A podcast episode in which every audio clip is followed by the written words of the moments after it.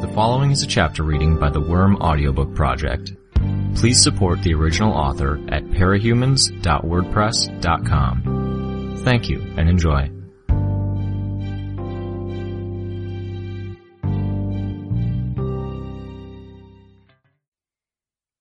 They won't take me back. They will. I saw it, Dinah whispered. Before I ever met Coil, the fear in their eyes, when I said the numbers and I was right, they're scared of me. They were relieved when I got taken. They won't want me now that I'm free. They will want you. Just wait, I said. They'll welcome you with open arms and there won't even be a hint of fear. I look weird. My hair's all dry and dull and I haven't been eating that much. I always felt sleepy or edgy and was never hungry, even when my stomach was growling. And maybe I didn't eat some because it was my only way of fighting back. The only time I could choose something, even if it was bad for me. It doesn't matter. It does. There was a note of desperation in her voice. They'll see me and I'll look different and they'll think about all those moments when I left them feeling nervous and how there's a bunch of stuff I haven't even mentioned because it's that bad. I'm not even human anymore. You're definitely human, Dinah. Then why do they call us parahumans? Doesn't the para part mean half? Paraplegic, only half your body works. Parahuman, half human. Not exactly. It means beside, which is how it's used with paraplegic or paragraph. It can also mean extra or beyond, like paranormal. We're next to human, or more than human, depending on how you look at it. I think it's pretty apt. Powers, in a lot of ways, make the best and worst parts of our humanity stand out. And that depends on the choices we make. Your parents can't judge you for stuff you didn't choose. How, how do you even know that? Which? The meaning of words. My mom taught English, I said. So I was always sort of introduced to that stuff.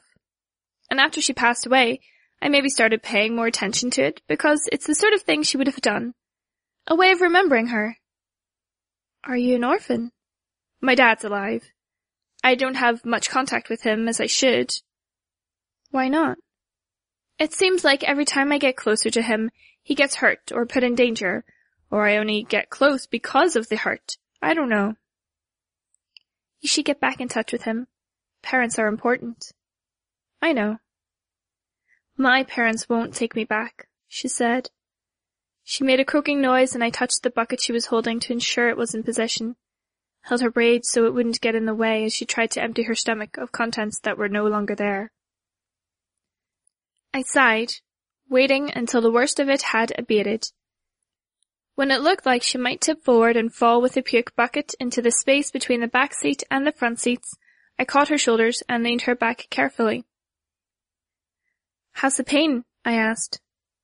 It ends later. I know it ends, but how is it now? Hurts all over. Painkillers didn't do anything. Yeah, I said. They couldn't give her any narcotic. Not with the way the doctor was suspecting that Coil had dosed Dinah with a mixture of opiates and tranquilizers to keep her artificially content and mellow. They're not going to take me. It was becoming a refrain. They will, I said. I know you can't use your power right now, but they will. And even if they do take me, It'll be weird because they can't ignore my power now. They pretended I didn't have one. Pretended I was an ordinary kid. Pretended the headaches didn't mean anything. Like they pretended the heart disease wasn't a thing. Heart disease? You? Dinah shook her head. Not me. She didn't elaborate. Related to her trigger event? Don't worry, I said. I might have gone on to try to reassure her, but I wasn't sure what to add. I didn't know her parents. They'll turn me away. I'll have to come stay with you. Or Tattletale. And then it's like it was with Coil. Not as bad. No drugs. no being locked up. But I'll know I can never go home. She was shaking, I realized, trembling. Dinah, listen. That's the drugs talking, okay? That's all it is. As relaxed as they made you before, they're making you rattled now, while you're in withdrawal. She made an incoherent noise in response. I leaned towards the front seat. Do you have a brush? The driver supplied by the doctor's office responded with only one word. Comb. Comb will do. He opened the glove compartment and reached back to hand me a small comb, not even as long as my hand. Here, I said. Let's get you more presentable, so there's one less thing to worry about. I pulled off the elastic that held her messy braid together and began combing it straight. There wasn't much time left, and still so much I should be saying, doing, or asking. Do we come out of this okay? We'll come out of this okay. Can we stay in touch? I'm sorry I played any part in this happening to you. Either I didn't have the courage, or I couldn't find the words. Dinah wasn't in much of a state to converse either. I settled for tidying her hair, braiding it from scratch, and putting the elastic band in place. Maybe it wasn't as nice as it would be without the braid, but this would be easier to manage while she was recovering. Not even a minute later, I was holding that braid back while she hung her head over the bucket, the both of us waiting to see if she would start heaving up mere teaspoons of bile, or if this latest spell of nausea would subside. I was avoiding putting bugs on her skin, but I was aware of how she was drenched in sweat to the point that it was soaking through her clothes. She was feverish too. My swarm could tell the difference in her temperature, even through her clothes and scalp. The car pulled to a stop. Dinah startled, as if shaken by the realization of what it meant. Can you go on your own? I asked. Or maybe we could sit you down on the edge of the front lawn and beep to signal your parents. Go, she said. What? Go. I'll stay in the car. You see if... She paused. I wasn't sure if it was because of the nausea or something else. If? If they want me. I thought about arguing, about reassuring her that they would. Then I reconsidered. I got out of the car and crossed the front lawn to the front of the house. I hit the doorbell, but neither I nor my bugs could hear a sound. No power, or it wasn't hooked up. I gripped the heavy iron knocker and rapped on the door. Two stray fruit flies found the parents in a bedroom on the ground floor. They stirred, one sitting up, but they didn't approach. I knocked again. The dad got a cast iron pan for an improvised weapon. It was almost comical, cartoonish. Through my swarm, I could almost make out his words as he assured his wife, don't know.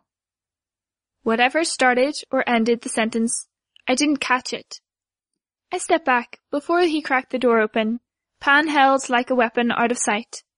He saw me and slammed the door shut in the next instant. I pushed the door open before he could lock it, winced at the pain that caused with my fractured rib. He moved, as if to swing at me, then dropped his arm as he reconsidered in the face of the thick cloud of bugs that stirred around me. I wasn't sure how much he could see. There weren't any streetlights or lights on inside, but I would be backlit by moonlight. I'm not here to cause trouble, Mr. Alcott, I said, and I don't mean to scare you. What do you want? I brought Dinah. He froze. If that's all right, I said. Not turning away from me, he shouted, Anna! His wife exited the bedroom to stand in the doorway. Peering out of the hallway, she reacted as she saw me. Extortion? he asked. We don't have anything. You can take anything we have here, but it's not much. Not extortion. The man who took her died. I'm bringing her back. Please, the mom said. Where is she? Before I go get her, I said, you should know. There's no sign he touched her. He didn't hurt her, not physically. He did everything he could to take care of her. In a utilitarian sense. But she was still a prisoner. Without working eyes, I couldn't see their expressions. Horror? Grim acceptance? She was drugged, often and heavily. She's in the middle of recovery, and it isn't pretty. No narcotics, no painkillers, and no tranquilizers, maybe for the rest of her life. The mum made a subvocal noise. She's an addict, the dad asked. Yes, and she's a touch malnourished, and above all, she's scared. I wouldn't have brought her yet, but I thought it was more important that I get her away from anyone who'd want to do what Coil did, using her for her power. I wanted to get her home. She has abilities then, the dad asked.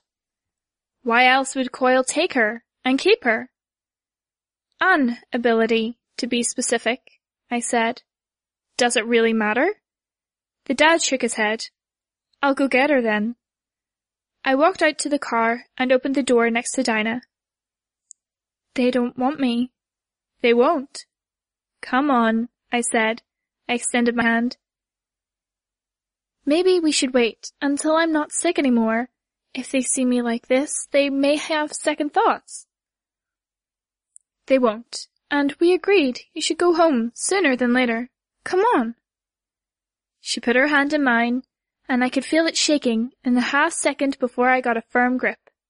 I supported her as she got out of the car, then walked her back towards the house.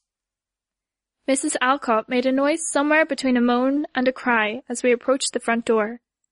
I moved my bugs out of the way and let go of Dinah, the second her mother embraced her, right in the middle of the front lawn. The father was only a step behind, dropping to his knees to wrap his arms around them. A family, reunited. It was a rare thing, I was finding, that a family was both intact and functioning. Too many of the people I'd interacted with so far were separated from the families they should have by death, by pain, misunderstandings, or abuse. I turned to leave. Thank you, the dad called out. I almost stopped. Then I kept walking towards the car. Don't thank me, I said without looking back. I wasn't sure if I was loud enough for him to catch it. It didn't feel good, but it didn't feel bad either. I'd played a part in her being taken from her family. Maybe a small part, but a part. I'd done something to make up for that. The real sacrifice, the real atonement would be dealing with what came next. Dealing with Noelle, And the end of the world without using or abusing Dinah's powers. I wasn't sure I felt good about that. I'd gotten this far by making the most out of every resource I had available and by being smart about things. This was throwing away a resource, tying my own hands. The decision felt dumb. Even as I knew it was the right thing to do. I climbed into the car, settling into the middle of the back seat. I swept my bugs over the area as a matter of habit. Two folded pieces of paper were stuck in the flap behind the driver's seat, where they hadn't been before. I picked them up tried to view them with both my regular eyes and my bugs, then settled for tucking them into my belt. Had to get someone to read them for me later. Where to? the driver asked. Downtown. I'll tell you where to stop. The others were gathered outside Tattletale's new headquarters. The Undersiders were all there, Bastard and Bentley included. Ballistic was present as well, though I hesitated to call him a member of the group. There was also someone who I hadn't expected. Parian. My recruit after a fashion. The doll girl was dressed in a crisp new frock, accompanied by a giant stuffed penguin fashioned from cloth. You're late, Ballistic said. Had to run an errand. Sent the girl home? Tattletale asked. Yeah. Good, she said. Feel better? Some, I replied. I turned to Parian. Didn't expect to see you here. Tattletale got in touch. I, I apparently missed a lot. You're up for this? No, but I want to know what's going on, in case it affects my territory. She's taking over my shelter and the surrounding area, Tattletale said. Makes sense, I said.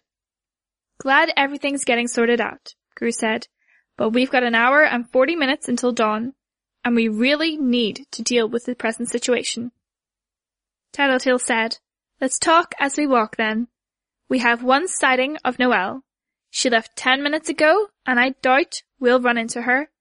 But if we could get info, something that'll let us track her, or we'll at least be in the right general area. Sorry, Skitter. We found Atlas but he stashed away halfway across the city. So transportation might be a little awkward. I only nodded. Parian took the penguin apart and created a longer, broader form, a dachshund in black and white.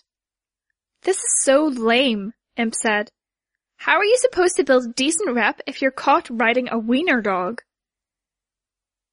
It's the only thing long enough, Parian said. Snake? Too much to wear. If you don't like it, Grue said, you can walk. It's functional. You've fallen so far, man, Regent murmured, wry. You used to care about these things. Because they kept us alive. Kept our enemies off our backs. I don't care too much about anyone dumb enough to ignore the fact that we own this city, but care about how we travel. I could ride Bentley, Imp suggested. Regent commented, you're calling him by his real name now? Didn't you call him Slobberjaws just a little while ago? Rachel was looking at him, glaring. You're not riding him. You really care? Imp asked. Not about the name, Rachel said. About respect. Imp groaned audibly, and Regent laughed. My bugs helped me catch the mutter exchange between the pair. Why? Imp asked in her most wounded voice. Payback, Regent replied. Rachel was looking at me, the offer unspoken. I accepted it, reaching up to take Rachel's hand and using her help to climb onto Bentley's back, settling in behind her. We walked briskly along the cloth dachshund that bore the burden of the rest of the group. Grue, Tattletale, Regent, Parian, and Ballistic. Everyone's kosher with me taking the seat of power? Tattletale asked. This isn't me being manipulative, like Coil, but I do consider us partners. I want us working side by side, even if our roles are different. Partner? You're in charge, aren't you? Ballistic asked. I'm headquarters, ops, management. Skitter's our real leader, our field commander. If it comes down to it, she can call the shots. I'll back her up. If she's up for it, Grue said. She's blind and neglected to mention it before the events earlier tonight. It doesn't matter that much. I don't need my eyes when I can use my power, I said. I'll have to take your word for it. What are we up against? I asked, aiming to change the subject. Ballistic, can you fill us in? It's why I'm here. Consider Noelle a triple threat, he said. She's strong, she's got nothing to hold her back, now, and she's smart. She was your team leader, right? I asked. She was the leader before all of this started, yeah. You have to understand, she's a natural tactician, and tacticians come in two varieties. There's the strategists, that think things through, innovate, and analyze. Then there's the ones that go by instinct. Noelle's the latter. Not to say she isn't good if given a chance to plan, but she can get a sense of the current dynamic on an intuitive level play things by ear while making spur of the moment calls. Those calls turn out to be the right ones, not because she's lucky, but because she grasps the situation so quickly that it looks like she didn't give any thought at all. She's quick-witted then, I said. Not exactly what I meant. Might be that I'm extrapolating too much from a small sample of information. Far as I know, she'd never been in a serious fight, but when you add that to the whole strong and desperate bits I just mentioned, it makes for a scary combo. How's that? Grue asked. Right now, she's scared, angry, desperate, and frustrated. Except all the dials are turned up to 11, Ballistic said. She can't hold back her emotions like she used to. She goes berserk at the drop of a hat. And this? Losing what she sees as her last shot? That's more than drop the hat. If she were the person who relied on her brain in a crisis, she'd be at an advantage, because she's not in any position to think straight. The way she really operates though, She won't be any less effective because of that fear and panic. I don't plan on getting in her way. I'm sitting out this fight, for the record. You're out? You're not working with us? Grue asked. I'm holding territory, but I'm not a member of the team. Same, Parian said. Sorry. You don't have to be sorry, I said, but I think you're underestimating how bad this situation could be. I don't think we can afford to have anyone sit out. She's scary, Ballistic said. Let's settle for that. You don't get within Behemoth's range. You don't aim for the long fight against Leviathan, and you don't send everyone against Simurgh at once, or you're screwing yourself over. Trust me when I say this is better all around if I skip this fight. She knows me and she'll use me against you. You talk about her being clever, but she didn't seem that on the ball when we talked to her over the phone, back in your base, I said. You guys were lying to her about Tattletale, about Dinah, and other stuff? If she's that clever, why didn't she pick up on it? Ballistic sighed. Honestly, she put her trust in Krouse, in Trickster. She betrayed that trust, and he did it pretty damn well. I don't fault him for it exactly. She couldn't know the whole truth, or we'd be in exactly this situation. Just at a worse time. But you do fault him for something, Tattletale said. He became a team leader more because he's fast at thinking on his feet than because he's good at making the right call. He took it on himself to make a whole lot of wrong calls. I let a lot of that slide because he used to be a friend. And maybe because they weren't blatantly wrong. Just a little wrong. A little disagreeable. But at some point, every call was a disagreeable call, and every word out of his mouth became a white lie. He started lying to us, for what he saw as our own good. Not Noelle, with her delicate situation, but us.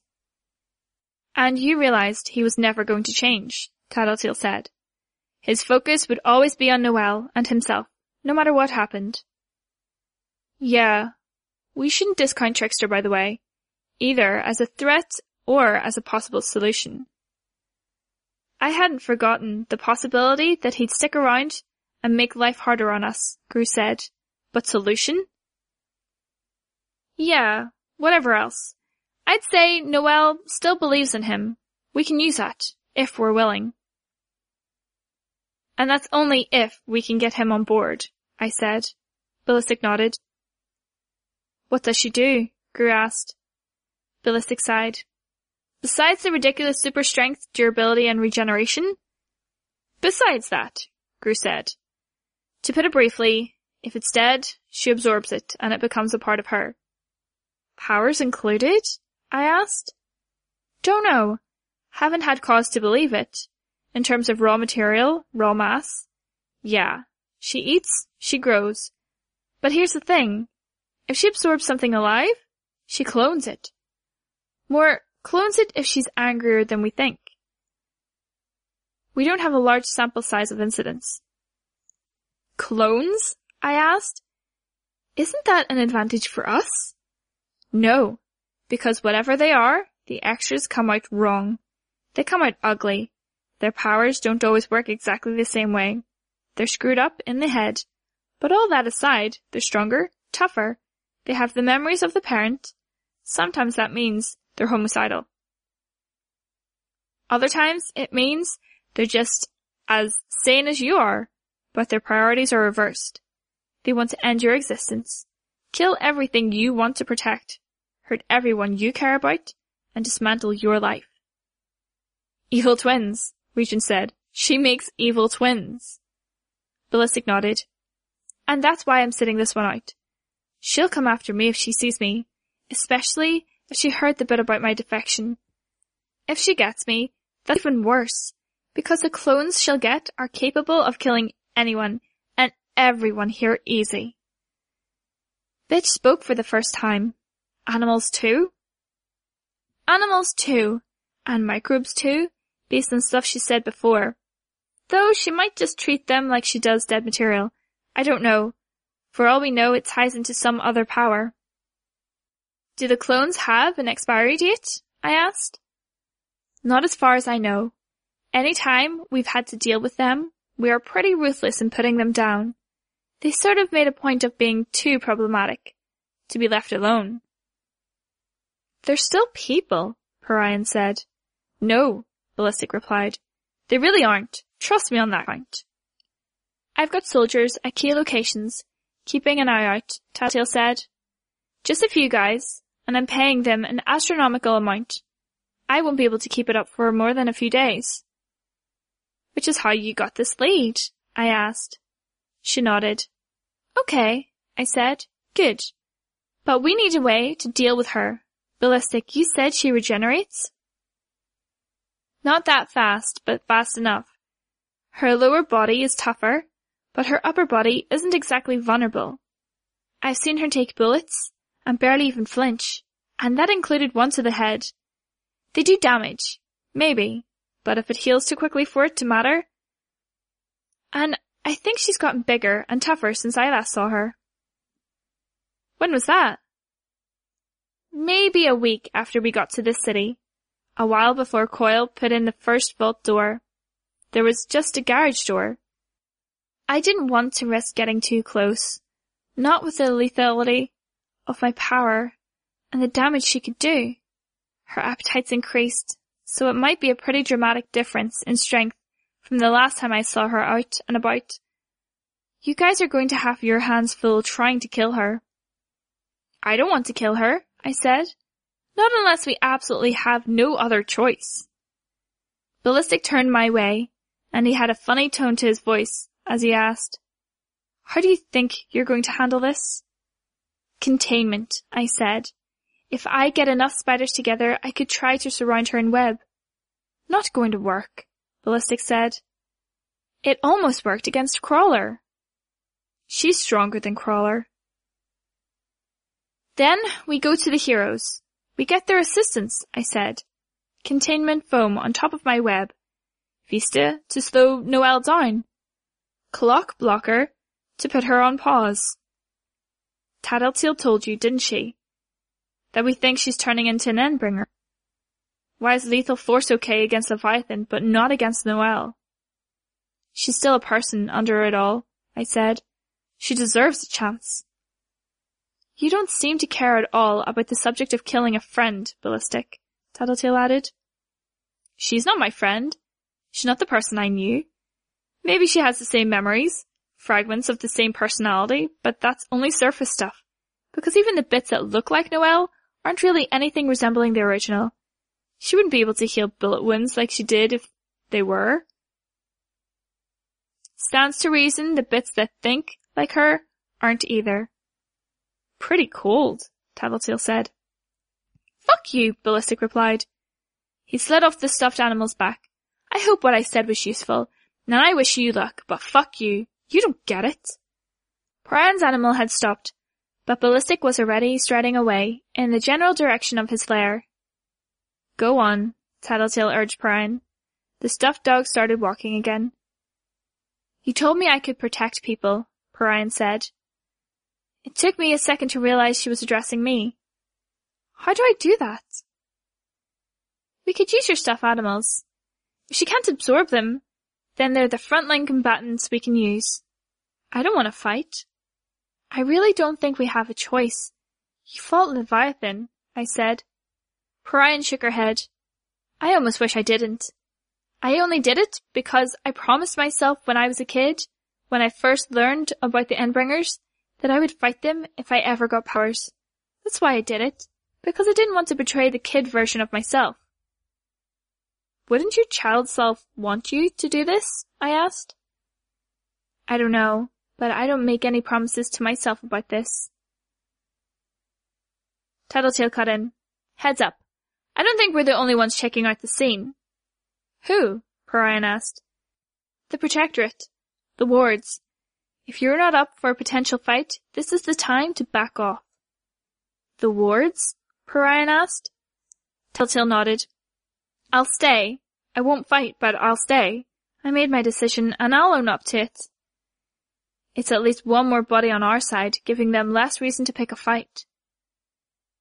We do this peacefully, I said. We need their help, so we avoid confrontation.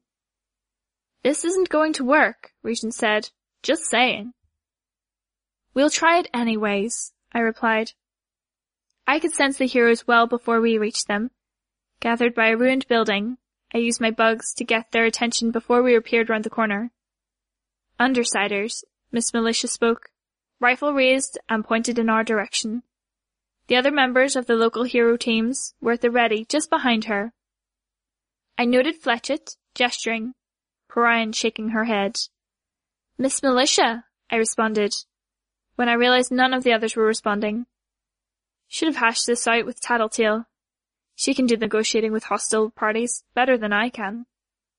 You do this?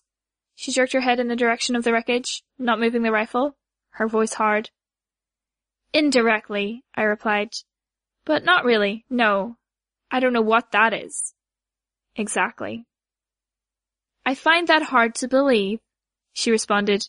A hell of a lot of damage, reports of howling, eerie, similar to the reports we've had for Hellhound's animals. And let's not forget your penchant for kidnapping the good guys. Shadowstalker, Piggot, Calvert.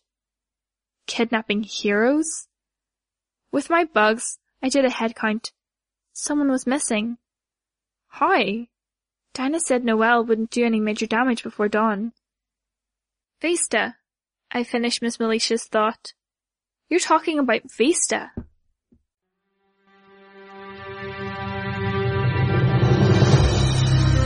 Hi, this is Meg.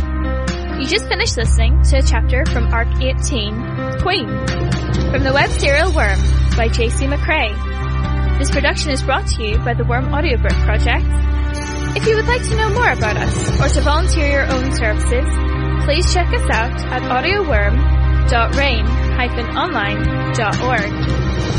You can download or listen to every chapter directly from our site, or you can find us on iTunes or any podcast app under Worm Audiobook.